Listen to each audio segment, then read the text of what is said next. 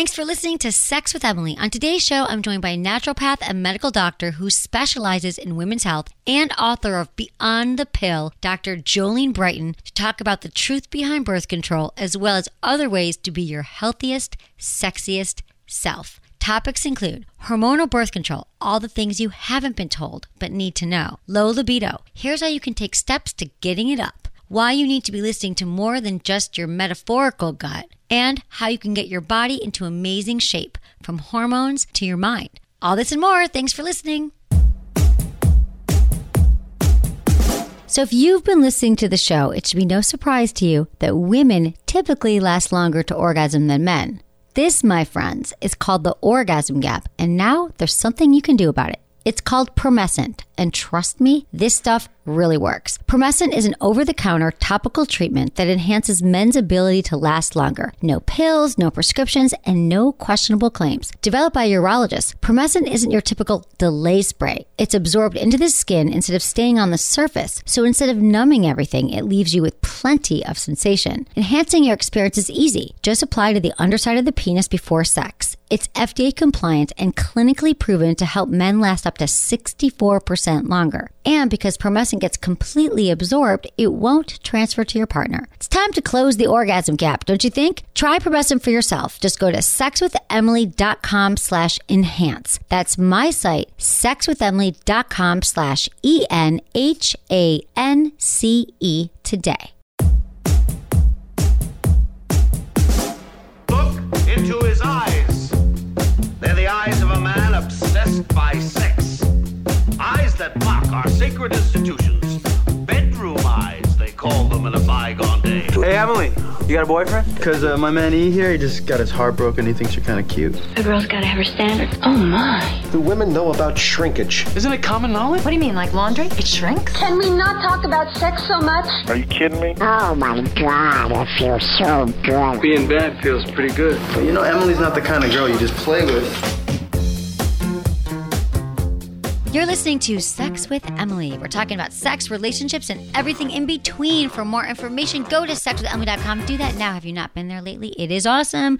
We've got posts and blogs and all the things to help you have better sex and relationships, which I know what you're all about. So thanks, everyone, for listening. You can also catch me Monday through Friday from 5 to 7 p.m. on SiriusXM, Channel Stars 109. For more sex talk, which is really cool. If you want a free subscription, you can go to sexwithemily.com/SXM.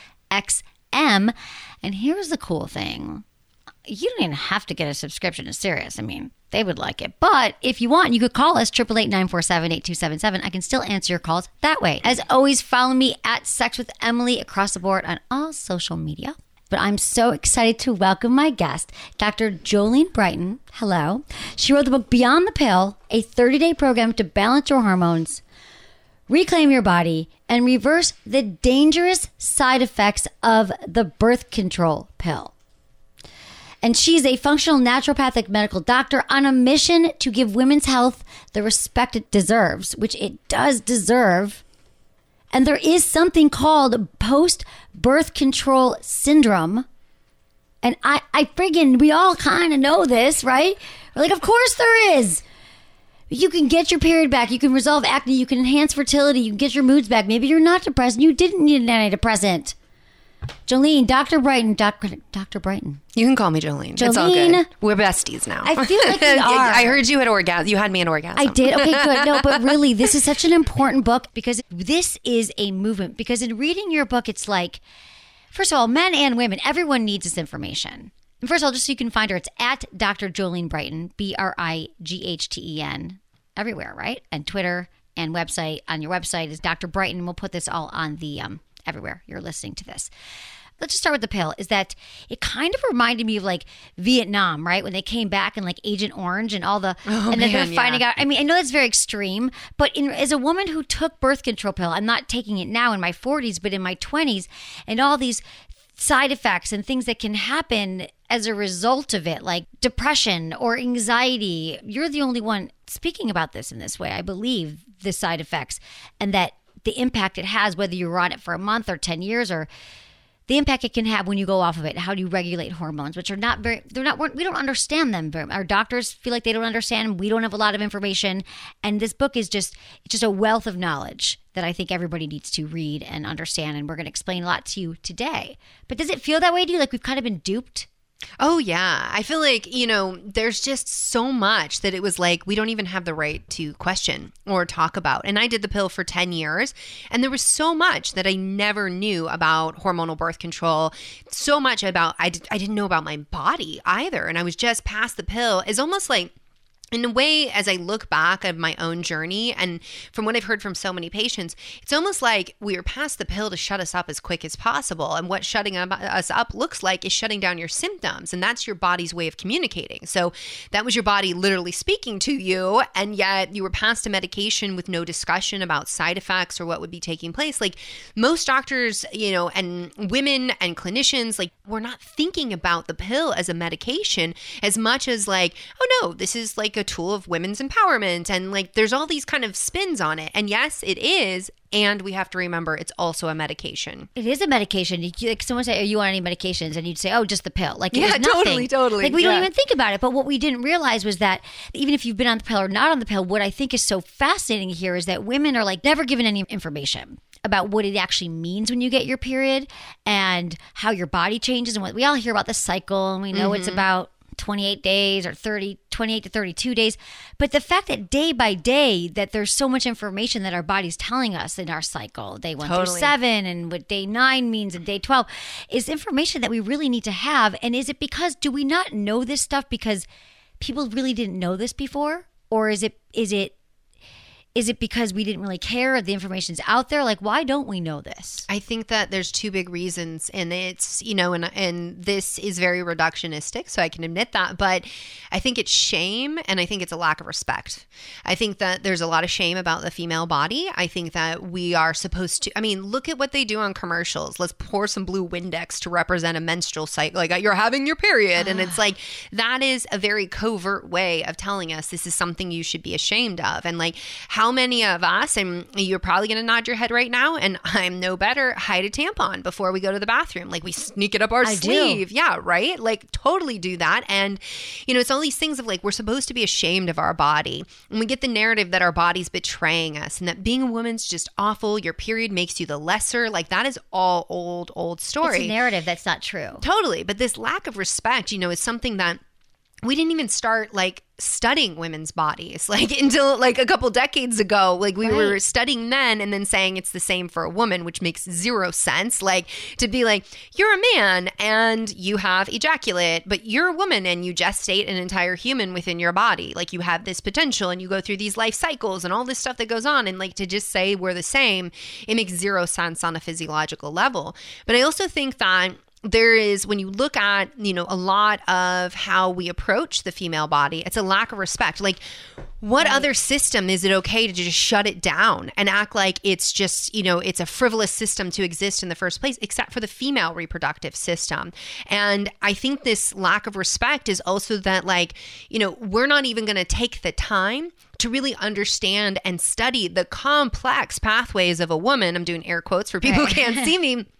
Because it's just too much. It's too complicated for a woman to understand, and doctors shouldn't be burdened with this, and we have these interventions and we just do that. And if we had more respect, I think we'd see more solutions for women beyond, you know, birth control, so beyond the pill, beyond hysterectomies, beyond IVF. Like we would be looking at other ways to really support a woman's body. And so, you know, this book, when I set out to write it, I mean, it's called Beyond the Pill because I wanted to give women root cause solutions to their hormone imbalance, to what they experience as women beyond passing them birth control. And if they chose to use that, totally they're right, whether it's for symptom management or for pregnancy prevention, but they should also know what they're getting into, how to monitor their body, and how to stay safe. Well, let's talk about that, because whether you're on the pill or not, I'm not telling everyone to just go off the pill right now, although I think that's the direction we're heading in.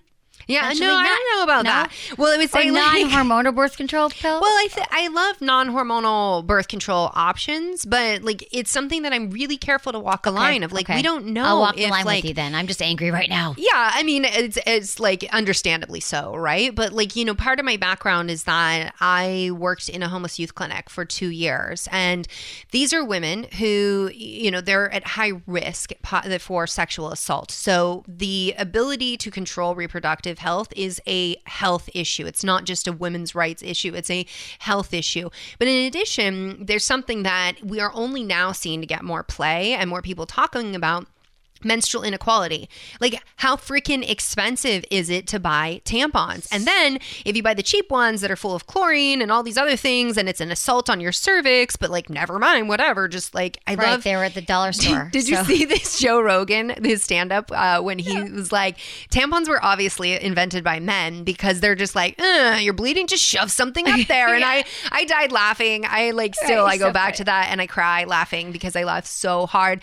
But with that, it's like these women who are living on the street, they can't afford tampons, they can't afford pads, they can't afford these things that like men definitely take for granted, but like many of us have.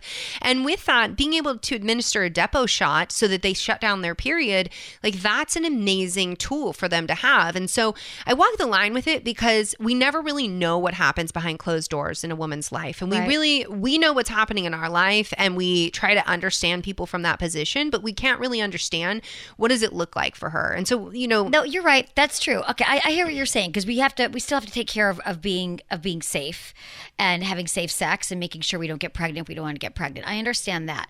What do we not know, like about our period, about our hormones? Like, what are the main things that we just don't get? Yeah, well, in 2015, ACOG, who governs obstetricians and gynecologists, they arrived at the place where they recognized that your period is the fifth vital sign. 2015. How long we've been bleeding for?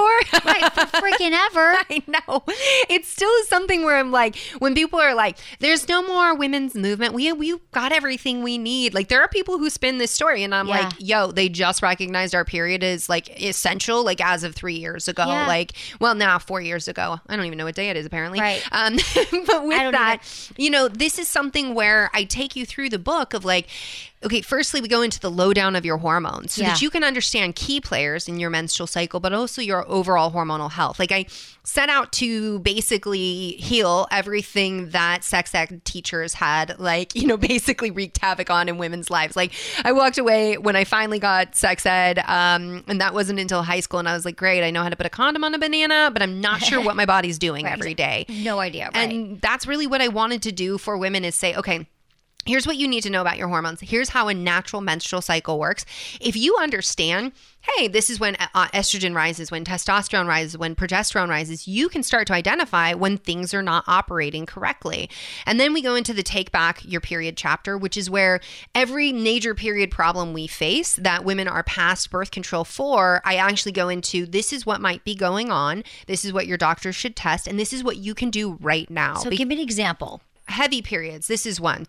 The other thing is that this book is helping women know what's normal and what's not normal. It's not normal to bleed for more than 7 days. It's not normal to bleed through a tampon and pad. It's not normal to have to wake up. And when I mean tampon and pad, I mean you're simultaneously using a tampon and pad and it fails. Bleeding through, right. Yeah. It's not normal to wake up in the middle of the night and need to change whatever, you know, period products you're using. Like, these things are not normal. Even if you're on the pill or off the pill. Even if you're on or off the pill. Right. And if you're on the pill, your periods usually are like 3 days or less. Right, exactly. So this is not normal. Well, you're saying, let me back up, because people will go on the pill to suppress these symptoms. Yes, like, oh, my so let's skin. Talk about what's going on. Yeah, but like, wait, but instead of doing that, then having a Band-Aid solution of a pill, you can actually, you don't have to live with it. Like, we used to just think that's our lot in life. I'm gonna have cramps. I'm gonna bleed through the bed. So then what do you do? So then you could say that could be a symptom of out of whack. Well, estrogen, I love that you say a Band-Aid, because it's exactly what it is. It's a hormonal Band-Aid. So it's like you're not seeing the symptoms anymore, but like just like a Band-Aid does not heal the underlying issue. Like, if you've got a wound, your body's going to heal that. And, you know, with the hormonal birth control, it will mask it, but you won't actually heal. So let's say it's iron deficiency anemia.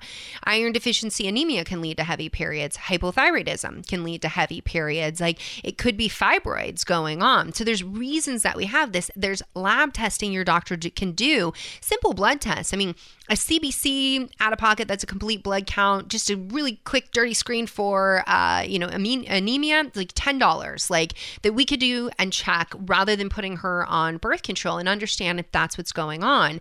And then there's things that you need to do at home. Like if you have heavy periods, it doesn't matter whether or not you are overtly, you got the diagnosis of iron deficiency anemia. You have to eat iron, you have to eat B12, B6, and you have to get folate in. We need those things to grow and build red blood cells and make them healthy. And if you're bleeding that much, you are losing red blood cells. You need to up your stores. And so I take women through, like, what do you need to do in terms of food, lifestyle, and supplementation to make sure that you're protected. And as you mentioned with acne, that's a big one. But what could acne be due to? It could be due to maybe you have depletions in vitamin A and zinc. Maybe your microbiome, the good gut bugs, are skewed in your gut. Maybe you have food sensitivities. Maybe you have poor liver detoxification or poor bowel movements. Now you're putting things, your toxins out through your skin. Guess what? The pill actually makes all of those things worse, but it may shut down the androgen production, which might be what's going on with your acne. Acne is rarely just one thing. Just for everybody listening, that's why, like, you know, you get on a pharmaceutical and you're like, why didn't it fix all the things? Because there's usually multiple things going on. But so you might get put on the pill, but what if you have this acne going on because you have polycystic ovarian syndrome? Exactly. You have PCOS, you're already at higher risk for stroke, heart attack, so cardiovascular issues, diabetes. Hormonal birth control also raises the risk of those. And so given you might have a specific genetic mutation, so now you're trading acne for a blood clot, like you should know that. You should have the informed consent. Because I'm thinking about young Emily. So me in my 20s, like I could barely like pay my rent on time or figure out how to make my bed, or, you know, like I'm have three jobs. I'm trying to make my way an adult, and I still sometimes have, you know, adulting is challenged. So I'm just thinking about being a young girl and knowing, like, what would I... Maybe there'll be more resources now, but would I have known to get vitamin A and folate and how... I got a book for that. Well, that's what I'm saying. I love all of your recipes. I guess I'm just thinking people are probably more resourceful than I would. I have cooked it. But these recipes are amazing, and that you have a solution, like you have a plan. Oh, yeah. You have supplements and plans and things that people can take now, which I think is... genius. I took all your tests. That's awesome. She's got amazing tests in the book. I'm a big fan of quizzes. I love quizzes. I mean, of course, we grew up with Cosmo, right? Honestly. I swear I only went to the gym in my 20s to get the Cosmo. Same. I did the pink, my pink marker. I did the quizzes, and I was like, oh, this is, I mean, it's just kind of like a, it's just, it's like every single thing that, where were they? You know, I saw someone really brilliant. I wish I could take credit for this brilliance, but they actually screenshot. So on their phone, they took a picture and then they filled it out on their phone. And, that's really smart. People are doing it with their iPad as well, and then they're archiving the file, and then they're coming back 30 days later doing the same thing. And there are women now, because the book's been out for 2 months. Like, I have my before and after, and then I'm refining with the second one, and so then I'm going to have like 3 months out. I'm like, it's a good game. We need to get you an app or something. Oh my god, yeah. Why haven't I thought of that? I don't know. No, you need an app. You're brilliant. Well, I don't. That's why I'm here. Well, I'm hanging out with you. Yeah, we need to hang out more. I already know we will, but yeah, though that's smart. Because you guys should be the quiz. You're like, oh yeah, I got excited. I was like, I'll take the quiz, and then you realize that, like, you know, all the different categories tells you where you might have, like, for me it was like low estrogen, and you go to low estrogen. This is what I need. So you could even skip around and be like, these are the things I need to be taking. You do make it really, really easy. It's designed to get in and get out. Yeah, to get in and get out, because who has time? But like, I want to send this to every single woman I know. But it's also important for men too. Like, I think you're so right. This shame around the period. Like I do. I even hear, well, not with the girls maybe, but I'm like, yeah, but you put your tampon up your sleeve on the airplane the other day. Like, I don't want people to know, but I even on the show, I'm going to admit it. Like, it's been, you know, maybe like 5-10 years ago when I was like, oh, I never want to talk to a guy about my period. It's not sexy. It's not, but it's something that happens. And I think the more that we normalize it and we talk about it, we could all so much help each other. Women just have to really... this information, if you're hearing this right now, I mean, share this with your friends. I mean, share this information about taking control of your health, because I got to be honest with you, and I say this on the Sirius show, a lot of people calling in, they're going to their gynecologists and they're not getting these kind of answers. Women, for example, who are going through low libido, fertility challenges, it's more like, or even acne, they're just getting pills and told to go home. And it's not that gynecologists didn't go to school and they're not working hard, and they just don't have all of these answers, which are new, right? It's different tools. Like, and that's what we have to look at is it's like your gynecologist isn't bad. I mean, they believe what they learned in school, which is this is the pill for every female ill and it will fix you and it will cure your symptoms. And like, if you believe it can help, why wouldn't you prescribe it? But it's a lack of tools. Like that's their tools. And that's not because they're a bad doctor. It's just, it's a different philosophy and it's an important approach, but more, you know, allopathic medicine is more of acute care. And what we're facing with hormone imbalances, they didn't happen yesterday. It didn't happen today. It's something that's taken place chronically. It's been over decades. Right. And so what we're facing now, you know, here I am in my 30s and I look back at like, whoa, yeah, those times where you were like, you know, metabolic obscenity is what I call it, where you eat in a way that literally cusses out your body. Like that's what I did through my teenage years. And I'm like, oh my goodness, like I hope everything I'm doing now takes care of my bones, because I didn't know then that like, oh, you know, what you're eating, how you're fueling yourself, that has everything to do with bone health. I, you know, 14-year-old me was like, that's an old person thing. What are you talking about? Bones, I'm fine. Bones. I have bones, but like, yeah, no, but like you think back of like, wow, what we arrive in our 60s, our 70s, our 90s, like experiencing is we set that foundation ahead of time. And so with your gynecologist, like they're great for doing a screening exam. Please don't mistake a screening exam for preventative medicine. Having a, you know, annual exam and a PAP every 3 years is screening. It's a screening tool. It's not, we get in our head like, oh, I'll just wait and go to the doctor and then I'll get that preventative medicine. Preventative medicine is what you put at the end of your fork, how you talk to yourself, how much time are you sleeping and spending in bed, and like all of these kinds of things that they're not sexy and they're not like, they're the kind that honestly, they're everything your mom told you to do and she was right. And I know, come on, we all want to eye roll right now, right? Exactly, right. Be nice to yourself, sleep, rest, eat your vegetables, all the things. Let's talk about the pill and the impact it has on your libido, because I mean, until I started studying sex, I didn't realize that the pill was one of the culprits. Yeah. And I just remember my experience going on the pill. It was so unfortunate because I went on the pill literally the day I went off to college. So I just kept thinking it's freshman year, it's stress, it's anxiety. Mm-hmm. I no longer wanted to have sex with my boyfriend anymore. I mean, there was a million different problems I had.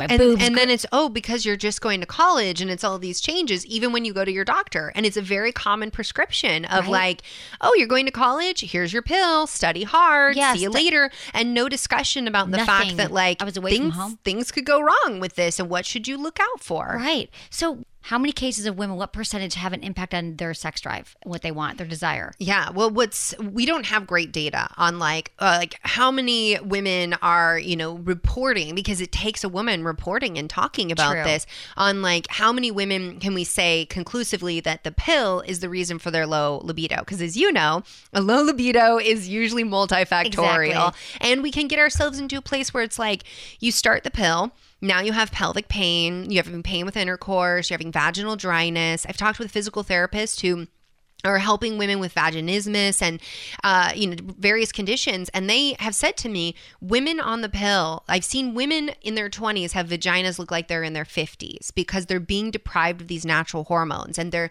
tissue can start to atrophy, to shrink. They don't have healthy pink tissue and healthy mucosa making secretions. And so why this is important, we're going to talk about what the pill does specifically to your libido and your hormones, but why this piece is important is because maybe you got on the pill, you still had a bit of a libido. You weren't one of those women that crashed your libido. Then you started having pain with sex and you were having inability to orgasm. What organism in the world is going to continue to participate in something that causes pain? So now we've got pain avoidance.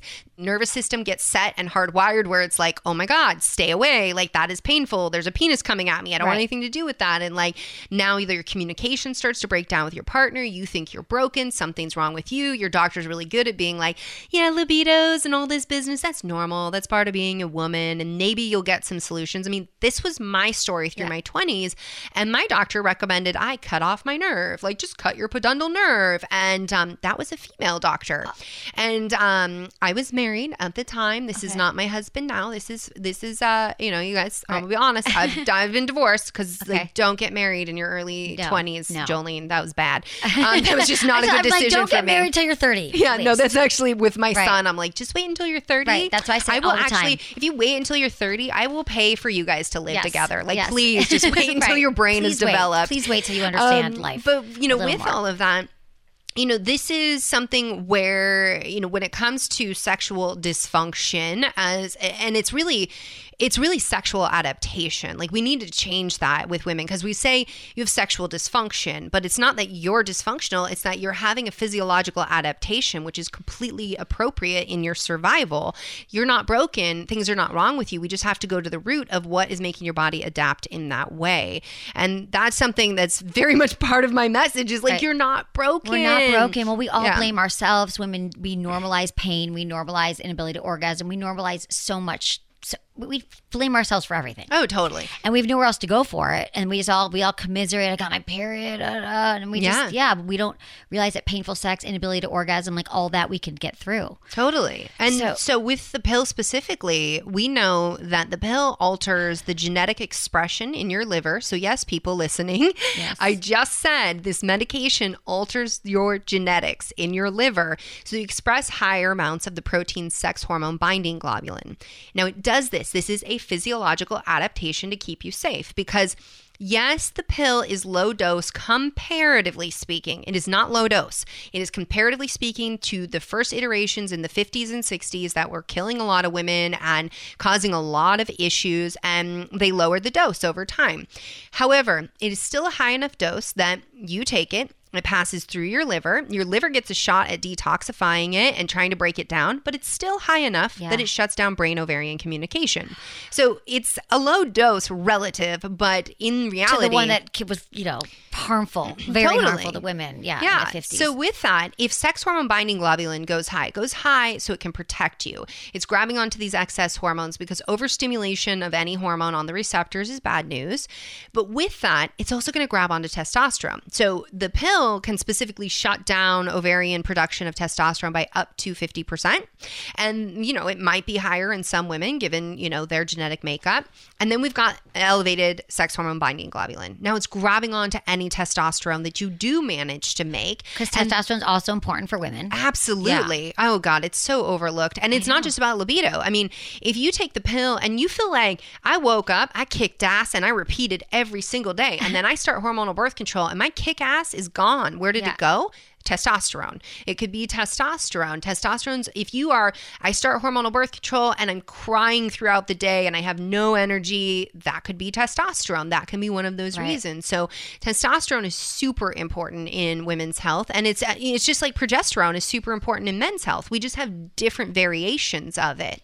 You know, that's the thing about getting also your hormones tested too, because I've tried different ways. Like, is it blood tests? I've done the DUTCH test. I love the DUTCH test. Do you like it? You peed on the stick like seven times. Like, I wasn't sure. Yeah. Yeah. So that is a good way to do it. People are like, everyone's got all these different thoughts. I thought the DUTCH test was good too. Some people haven't heard of it.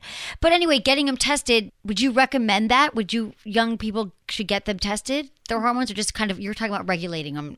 Oh, I think we should get lab testing done while we're healthy. I mean, I think that's a big short-sighted approach in modern medicine, is that we wait until you have symptoms, and then the symptoms justify lab testing. And like, where does this come from? It comes from hospital administrators and insurance companies and all of that. I'm not hating on doctors here. But with that, it's like, you have symptoms now that justifies me ordering the lab test, and now your labs come back and they say, well, they're normal. Normal for who? Exactly. Normal for who? In this range that's like... in this range. So if you take thyroid, for example, thyroid reference ranges are set on a, you know, basically they take the collection of the population that is getting thyroid testing, they average it out, and they say that's the normal. That must be normal. Of the population that's actually getting tested, that they have access to the data. And why do we order, what did I just say? Why do we order testing? You have symptoms. Oh, so likely you're hypothyroid. We also see elderly people get this test. So are we comparing a 60-year-old to a 20-year-old and saying that should be the same? Like, completely different life cycles that you're at. So it's a big issue. And I think this is why I advocate for people to get their lab testing while they're healthy. You have your baseline. You know you're normal when you are doing the waking up, kicking watching us, you know where you're at. And then when something changes, now you can actually compare it and say, this is where I was, this is where I am now. Although my doctor may have said this is normal, when they see a significant change from where you were, it gives a little pause. It makes you look at things differently. But, you know, so it's, you talked about like this book being a movement. I don't think, I didn't set out for it to be a movement, but there's so many themes that have come out of it. Like, I feel like it's, I get angry, I read it, I'm like, yeah, no, you know, I said, I'm like, this is a movement, because I, even if it's just a movement that I want women to take control of everything they put in their body and to understand their cycle. There's so much you can know about, like the color of the blood, which days you're menstruating on, right? Like, or your stools, like what it looks like when you go to the bathroom, right? Totally. I mean, it's all part of it. Yeah, all this stuff we're not supposed to talk about. We're not supposed to talk about, but that stuff, it's such a relief when you understand it. And so I do think it's a movement just for women to take control of their sexual health, just whatever it is, their periods, their, when you're going to a doctor and you don't just like take the pill and you know, go to sleep, like think about these things, read these things, understand it, because the whole other thing is that when women are on the pill for so long and they go off the pill and they try to get pregnant, and we've been told like, oh, that's just easy, just go off the pill, but it's not. So if you, my goodness, right? That's a whole nother, I mean, that's the thing. Like I literally could have you over 10, like a 10-part series because everything I read, I came in, I'm like, Jamie, I don't know before I do this show. I want to talk to her about everything. Okay, we're going to take a quick break and we come back even more Dr. Jolene. Okay, let's be honest. If you're over 40, there's a 50-50 chance that you're one of 39 million men affected by erectile dysfunction. And if you're not, you might be one of the 39 million partners that's affected as well. I know not everyone experiences it the same, and your doctor may have it totally under control with medication, which is great. But I hear from plenty of you who have totally lost hope. You tried it all, or so it seems, but I'm telling you, there's something you can do to fight back, and that your sex life is not over, and that ED is definitely not something to be ashamed of. Boston Scientific is leading the charge to eliminate the ED stigma and to get men and their partners talking about their condition. Their surgical implants have helped almost 500,000 men return to normal, normal sexual function. Men who thought they tried everything. Time to lose the shame and take control. To learn more about Boston Scientific's treatment options, go to sexwithemily.com/no shame. That's my site, sexwithemily.com/noshame today. I am so excited to let you know you can now hear Sex with Emily live 5 days a week on SiriusXM Radio. You'll find me in Stars Channel 109 Monday through Friday at 5 to 7 p.m. Pacific, 8 to 10 p.m. Eastern. But don't worry, the podcast is staying right here. My brand new radio show will have everything you love about Sex with Emily and more, because every day I'll be interviewing guests, sharing the latest news, and my favorite part, taking your calls live on the air 2 hours every weekday. If you're a SiriusXM subscriber, you already know how great it is. If you never tried it, get a free trial for 30 days. Just go to sexwithemily.com/SXM. That's sexwithemily.com/SXM today to try SiriusXM for yourself. See you there. So let's talk about something lighter here. Because you say women have 4 different types of orgasms throughout their monthly cycle. Mm-hmm. What are the 4 different ones we can have? Yeah, so I am not an expert in this arena. Right, but this is something that there is an actual sexual device called Lioness. Have you heard of this? Yes, I have heard of it. It's in the East Bay. They're doing it in San Francisco. I believe they are. I met them in LA at an event. Okay. And so they have recorded data of women not on hormonal birth control and found that there are 4 different orgasms that can happen throughout the cycle. And they have ones where they're like the mountains and the peaks and the like there's, and they actually can they can measure this. Now, what's fascinating about this though is that I want to work with them more to be like, is it where they're at in their menstrual cycle that gives them, and it seems to be like where you are in your menstrual cycle, you can have different types of orgasms. So this is something where it's like, if you're on hormonal birth control, you're missing out on the smorgasbord of orgasms. Mm-hmm. You're missing out on the fact that you have all this data that you walk around with in your body, like the data of living in your body. Whenever a patient comes to me, I pass them a journal. I'm like, you have to start charting all of this information. They're like, what? Well, I thought you were doing lab testing. Right. Lab testing only is one snapshot in time. It only has value if I view it through the lens of your story. When it comes to lab testing, there also has to be certain days that you test. So I just had a woman who wrote to me, and she's like, my doctor said that my progesterone's fine, but it's super low, and I feel so confused. And he's like, there's no problem here with ovulation. I'm like, well, when did you test progesterone? Day 11 on my cycle. Did you ovulate? No, I ovulated like later. Right. Okay, you only get progesterone following ovulation because you need the corpus luteum in the ovary to actually secrete that. And she's like, she wrote me back and said, I went to my doctor, and he was like, I don't know where you learned any of that. That's not true. You can test hormones any day of a cycle. And I was like, you learned it in physiology. Yeah, like, I don't understand. I know it's true, right? The progesterone. I even know that's true because I've been talking to different doctors trying to figure out this whole journey for myself of what I'm supposed to do and how I'm supposed to test it. And a lot of them have, some are like, the Dutch test isn't great, or you have to use saliva to test yours. Well, and it just depends because, like, the Dutch test is indirect measurement of progesterone. But with the Dutch test, you get something you don't get in typical blood, which is estrogen metabolites. And I don't really care what your total estrogen is if I don't also know what you're doing with it. You can take the quiz, and women will get confused sometimes because they're like, my quiz says I have low estrogen, but then it says I have high estrogen, and how is this a thing? Well, you may have low estrogen in the follicular phase, and then you may have estrogen dominance in the luteal phase, or you might have lower estrogen levels, but you're making potent 16-hydroxyestrone, and that is stimulating all the bad things to happen, like growths in your uterus, growth in your breast, heavy periods, lots of clots, all of that. And so that's what's nice about the Dutch is you can see the metabolites. I also really value knowing where your adrenal glands are at when I explain hormones. Explain that. Yeah. Well, we want to talk about hormones. When I talk about it, I'm like, it's like a pyramid. And the foundation of that is that's going to be your adrenal glands. And blood sugar comes into play with that. So insulin's in the mix with that as well.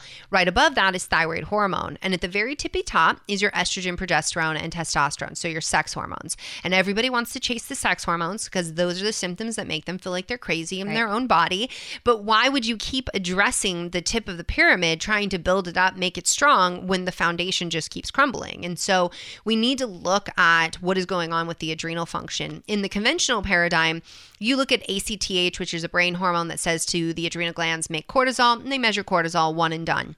That doesn't really work because cortisol, so with the Dutch test, you're going to take at least 4 points throughout the day because cortisol has a rhythm throughout the day, and you need to see when is cortisol high, when is it low. But in addition, are you making cortisone? Because maybe I got like the 10-page. I didn't know what to do with it. Yeah. Yes, I know. I remember. Yeah. But you might get the standard test. You might get the standard blood test, and it says your cortisol's, it's like low normal. But then when you look on a Dutch test, it might be that actually your cortisone, the inactive one, is through the roof. That is something that's telling us you don't have an inability to make cortisol. Your enzymes are breaking it down. They're trying to make it inactive. Why are they doing that?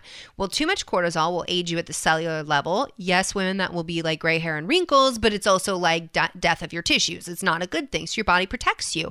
It breaks it down. But it might also be because you've got infections going on or you've got thyroid issues. And so you have to dig deeper and look at that. And so that's something I love about the Dutch. Work, though. I went to a naturopath and he did it, but I don't think a lot of people know about it. You talk about it in your book too. I do talk about it in my book. Because the other thing is I talk about melatonin. Yeah. And that's something where everyone's like, oh, melatonin helps you sleep. And it's like, and if you don't have it, like night shift workers, you're at higher risk for breast cancer. So this is something where when the doctor says, oh, you have a family history of ovarian cancer, the only way to prevent it is the pill. There's actually a lot of ways, to prevent it. And melatonin is one of those. Well, so there's a lot of things. Okay, what about PMS, for example? Mm-hmm. I think that's the other thing that women just assume, well, that's our lot in life. I'm going to have PMS. Yeah.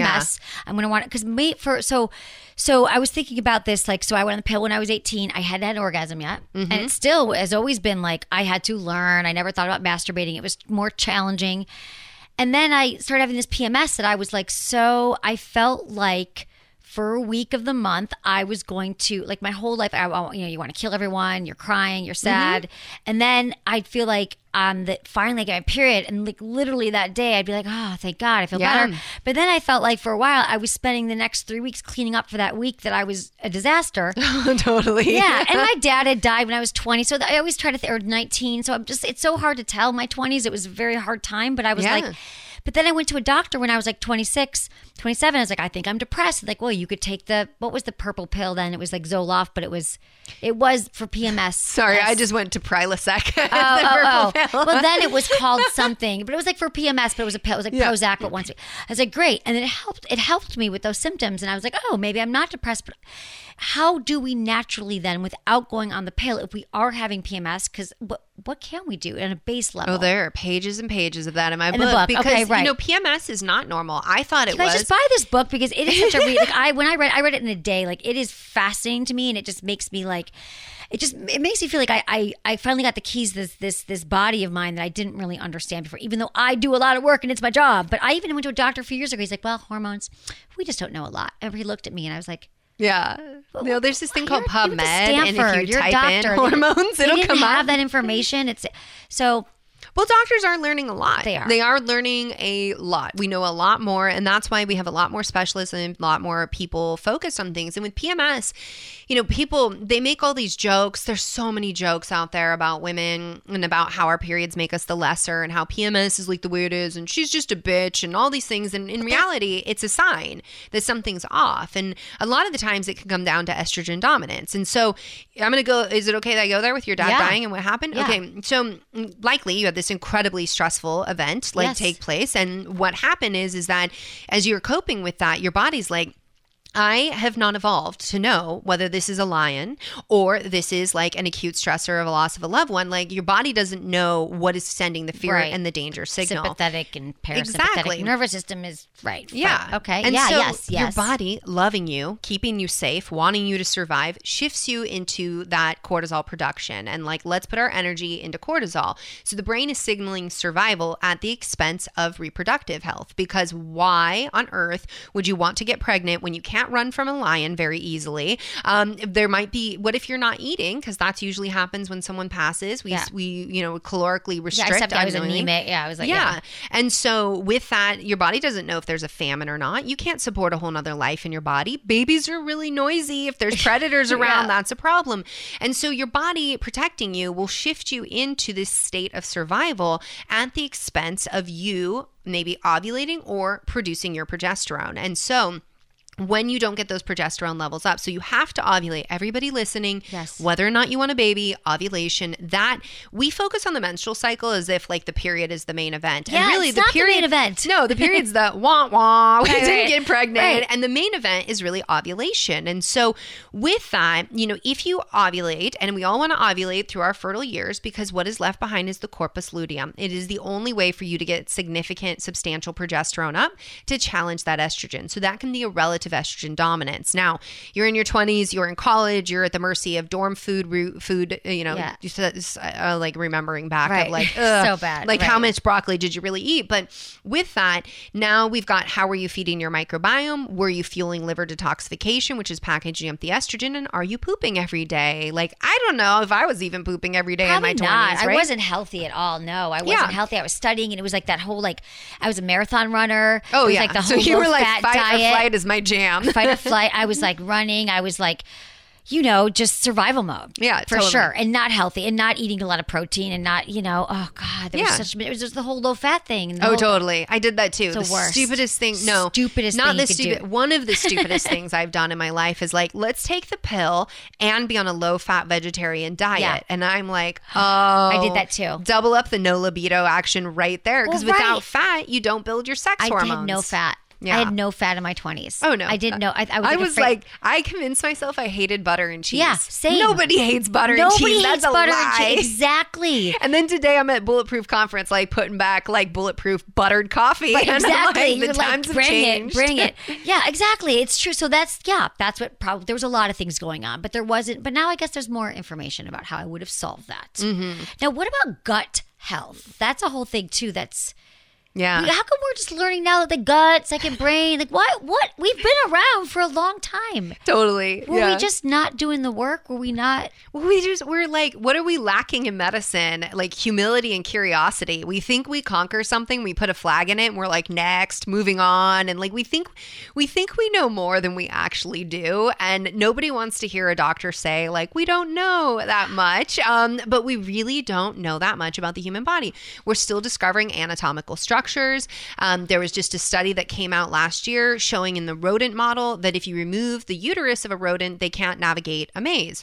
Oh, snap. Are you saying that our uterus is not just a baby container that's expendable that you just cut out like willy-nilly? Because it might actually be interacting with our brain. And yet about 66% of us, our Alzheimer's patients, are women. Like, should we be maybe looking at these like puzzle pieces, so to speak, and putting them together? But, you know, I have been in the medical and health arena for over 20 years now, and I remember when the microbiome was taught as just a bunch of freeloaders who lived in your gut. They made a little bit of B12, vitamin K, but other than that, they didn't really do much. Like, it was very much like glazed over.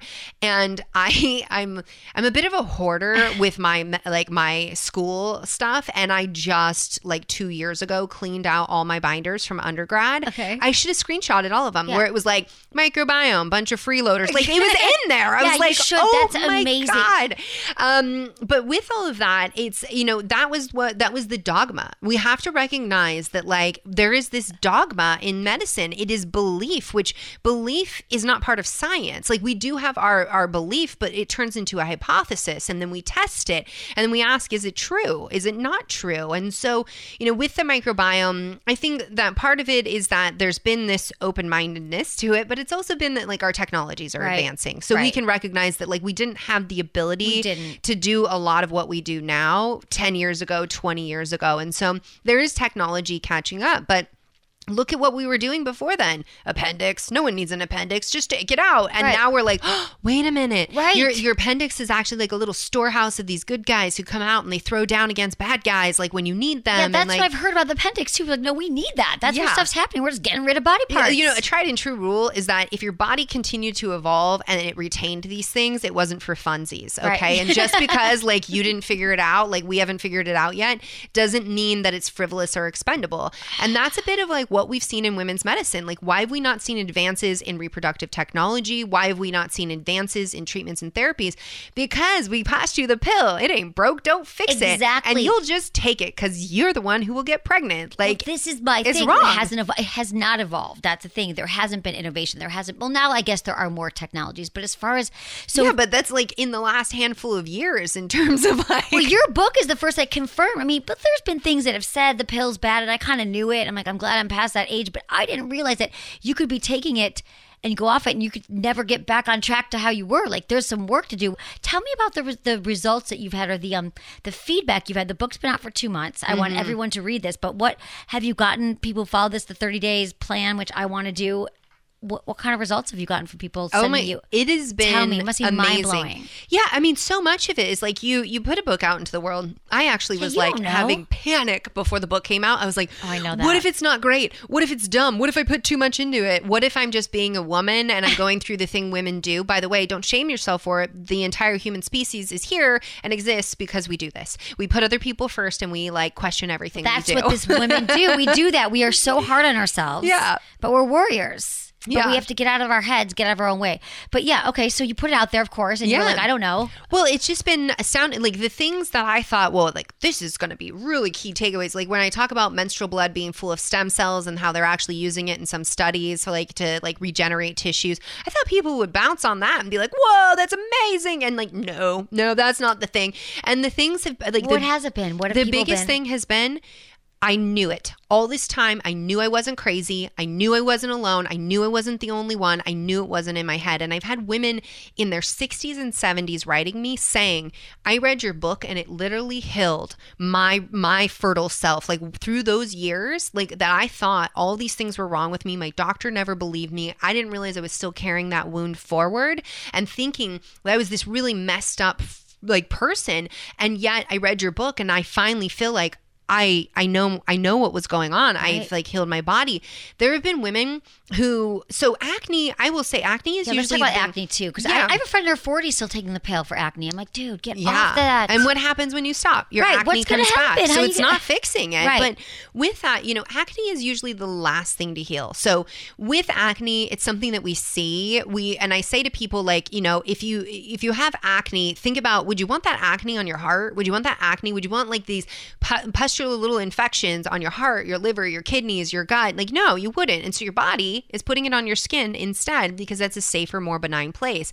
And the healing it takes to heal acne, and for good, it's internal.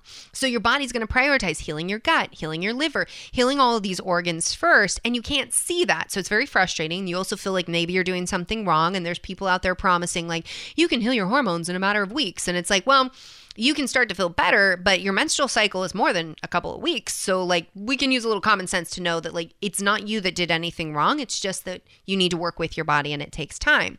But with acne, I've been kind of blown away by some of the results women have been getting, because usually acne is something that's going to be like 3 months, 6 months, sometimes even longer for some women to really get resolution.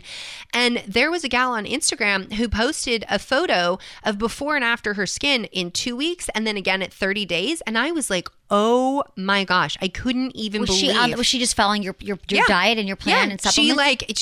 She bought all the supplements. She did everything. And there were other women who were like, you know, I had thought I was doing everything right for my acne. When I got into your book and I started to figure it out, like, I was doing all of these things, but I really only had to do like these 5 things and my skin healed. And women who are writing me and they're like, I didn't even ever think that I would be able to be off of hormonal birth control and not have acne. Women who are on the pill right now. So you can get on the pill and it can make your skin worse. So I actually, of all places, I was doing an interview and it happened to be in the Refinery 29 building. I get to talking with the receptionist. She pulls out her camera and is showing me photos of her skin of when she, like, her skin before she got an IUD placed and how bad she had cystic acne she developed after getting her IUD.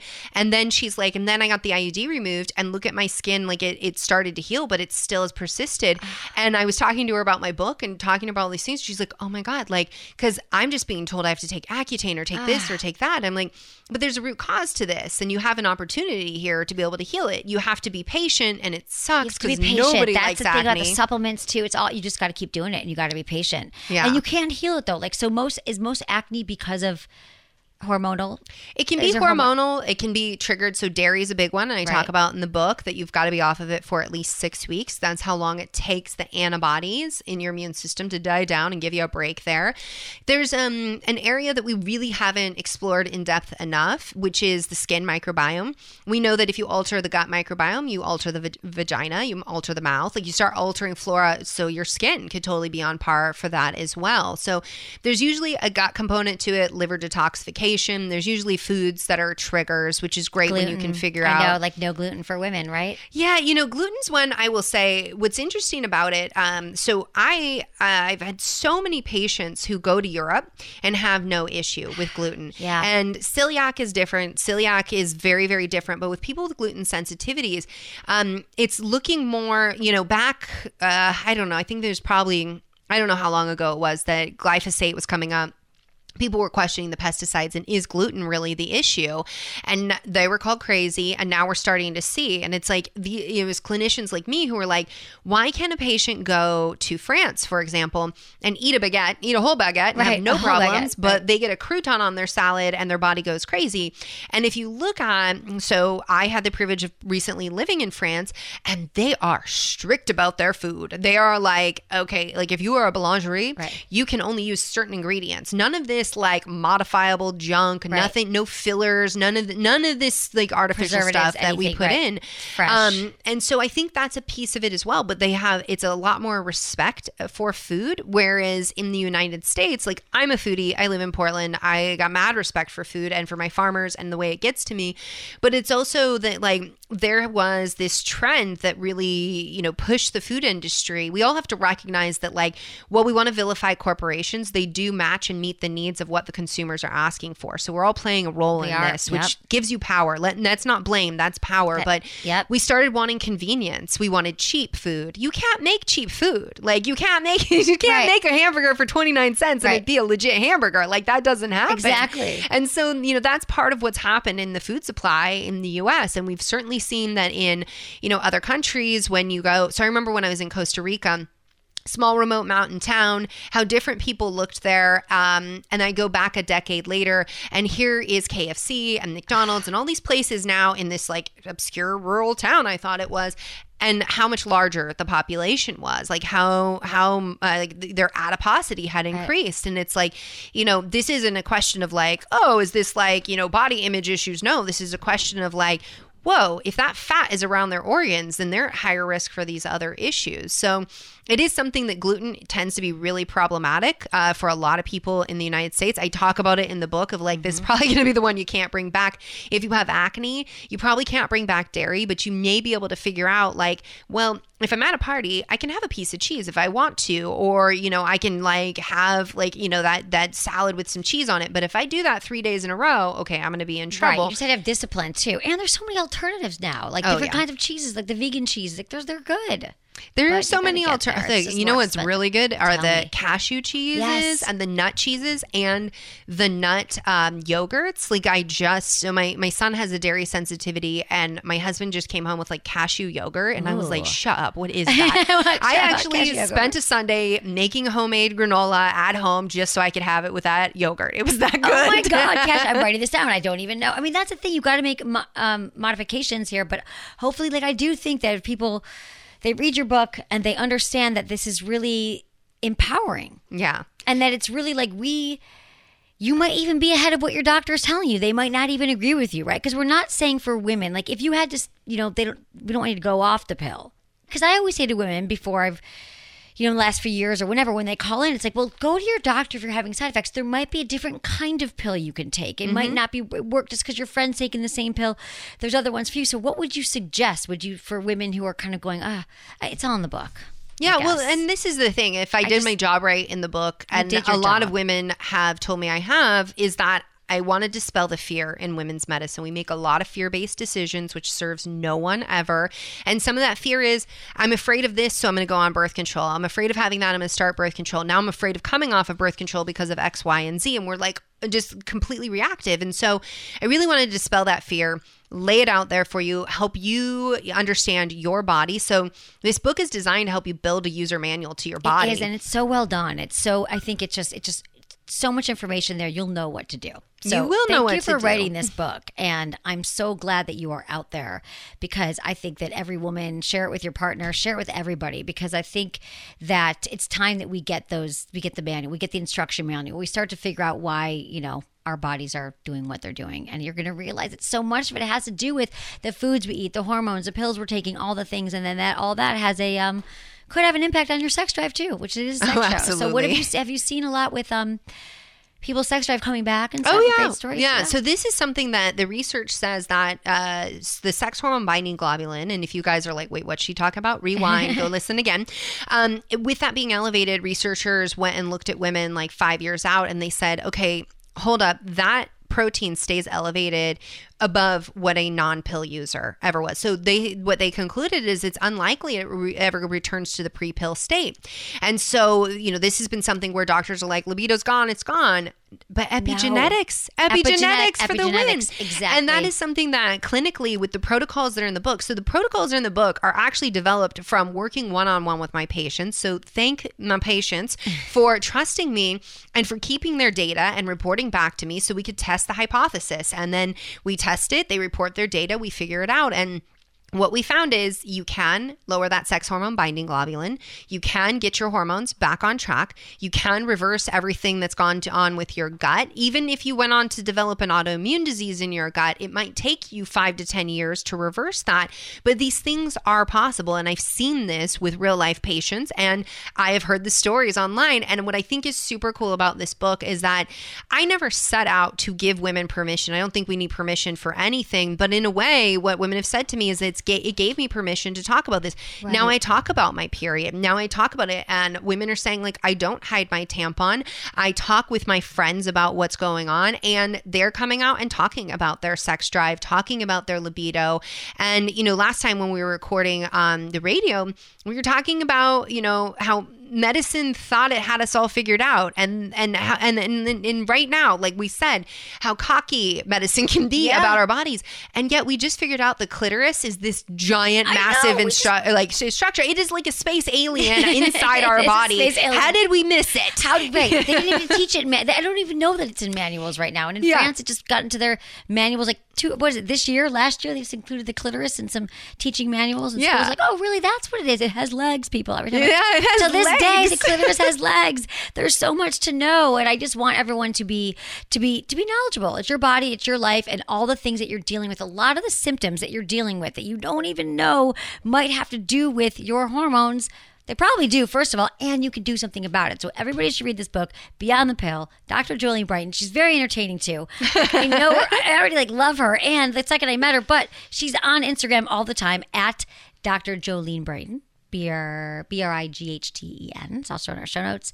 I love that you're doing the lives. Who can just watch it? She's walking you through the book. It's like a book club. Yeah. No, that's what I set out to do, was do a little virtual book club and take people chapter by chapter through it. And I just had this idea. I was like laying in bed and I was like, I'm going to do that so I can like help answer. You know, I put this in the moment. Well, I put this book out into the world, and it's very much something that, like I said, I intended to put the medicine in women's hands, and I did want to create change in women's medicine by supporting women. Like, it's not going to come by me like yelling at doctors, you need to change this, but I do call them out in the book and I challenge them. But it really was going to come by putting the medicine in women's hands, and women being the walking, living proof, showing everybody what is possible and all of that. And then women started saying, like, this is a movement and here's all the things that have changed. And like women using hashtags and being like, I'm one of like Dr. Brighten's defenders. And I'm like, wait, what are we talking about here? And like, but with that, I'm like, wow, we did start a movement. And I don't like, and that's like why I'm here and doing what I'm doing, is I'm like, I need to be on the ground with these women, supporting them. You know, sometimes authors, they put a book out there and that's it, and it just goes. And it's like, I wanted to find a way, like, how do I keep supporting women to move through this book, to understand how to use this book, to answer any questions? Because you write the book as a clinician and you're like, this makes total sense, and you have all these editors, but maybe it doesn't. Right, and how can I help answer it? And so... Yeah, you're like, challenge you too. You said, like, last year, you're like, yeah, if you don't believe, like, ask me, ask the question. So I love that you're so available, because it is a lot to take in. And so wherever you're at, it's important to learn. There's a mom right now who I like, seriously, I cried when she sent this to me. She bought the book. She read it for herself.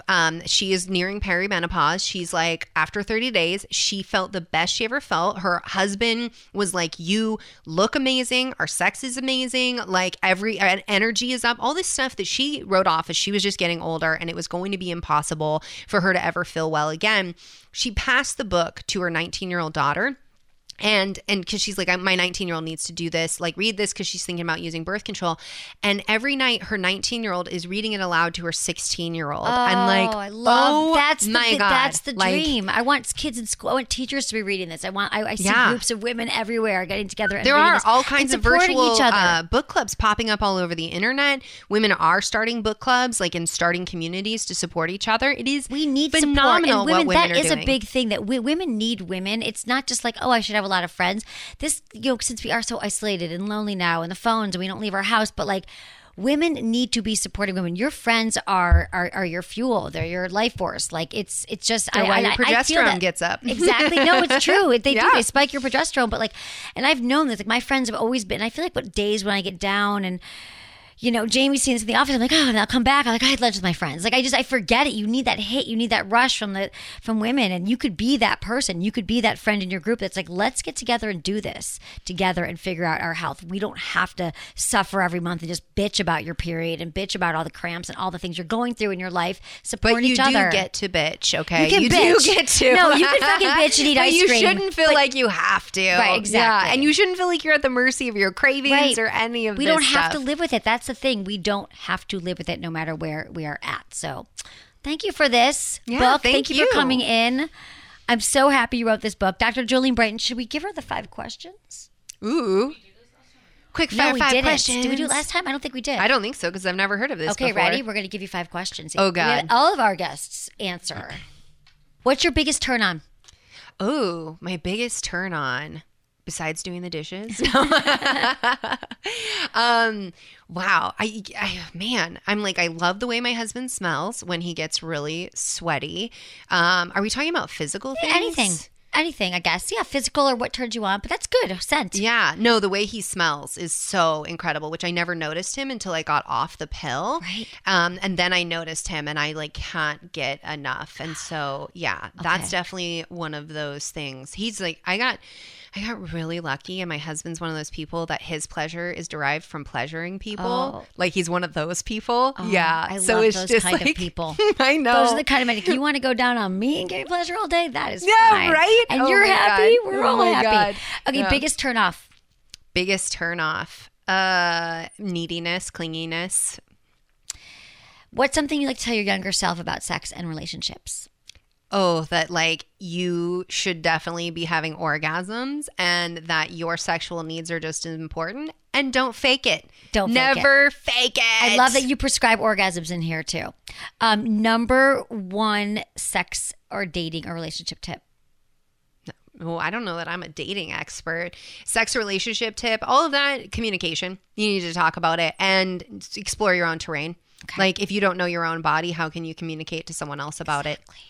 Exactly. That's why we all need to masturbate and then communicate. Masturbate, communicate. Is that a hashtag yet? No, that should be. It should be. We've got so many of them. My new one is meditate, masturbate, manifest. Oh, that's my God. New one. I'm making t-shirts. Wait, say that again? Meditate, masturbate, manifest. That's like every day. Perfect order. Right? Right? Because you want to meditate first thing because then you'll distract yourself. Well, yeah. And you'll be in the right like brain waves and you'll be super calm. It'll be easier to orgasm. When you orgasm, you're naturally in a state of gratitude, swimming with endorphins. Like you've already accessed like the higher ups in all the ways.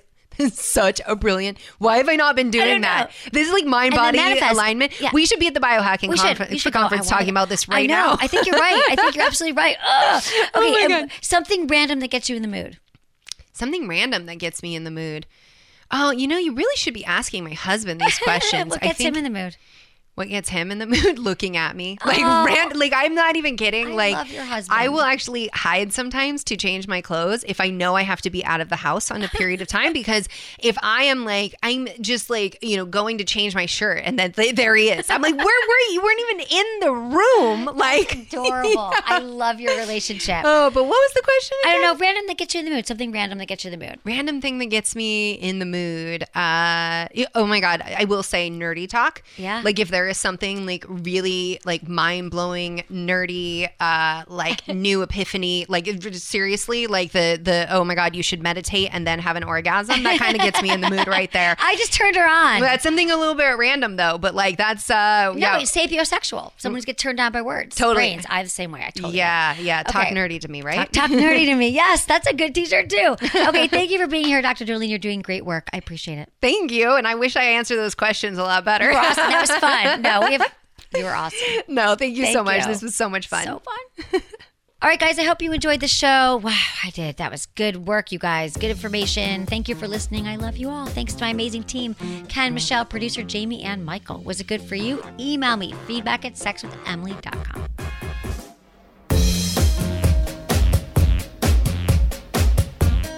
You often ask me about new ways to connect with your partner and keep things super hot. Well, I've got the solution that will add adventure to your sex life in all the right ways. The Jive from WeVibe is the perfect way to experience discreet pleasure that you can wear alone or have a partner control. It's an insertable vibe that allows you to feel pleasure wherever and whenever. And when you pair it with the WeConnect app on your phone, you can cycle through the Jive's 10 vibration patterns. Wear it on your date night or running errands. Hey, there's no rules. It's also fun to build custom vibes so you experience different sensations, or hand control over to your partner and let them surprise you, whether they're across the table or across the country. And because it's from WeVibe, this thing is packing the power. To get your jive, visit sexwithemily.com/WeVibe. That's my site, sexwithemily.com/WeVibe today.